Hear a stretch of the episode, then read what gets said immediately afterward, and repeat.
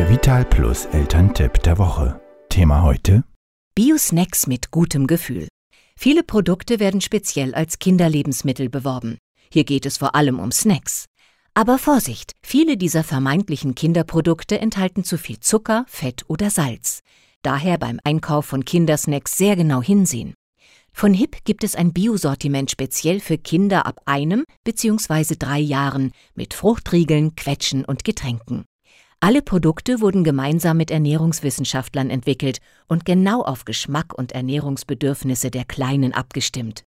Die HIP Bio für Kinderprodukte haben bis zu 30 Prozent weniger Salz und Fett als herkömmliche Knabbereien. Sie verzichten auf künstliche Aromen, Farb- und Konservierungsstoffe, Geschmacksverstärker und Zuckerzusatz.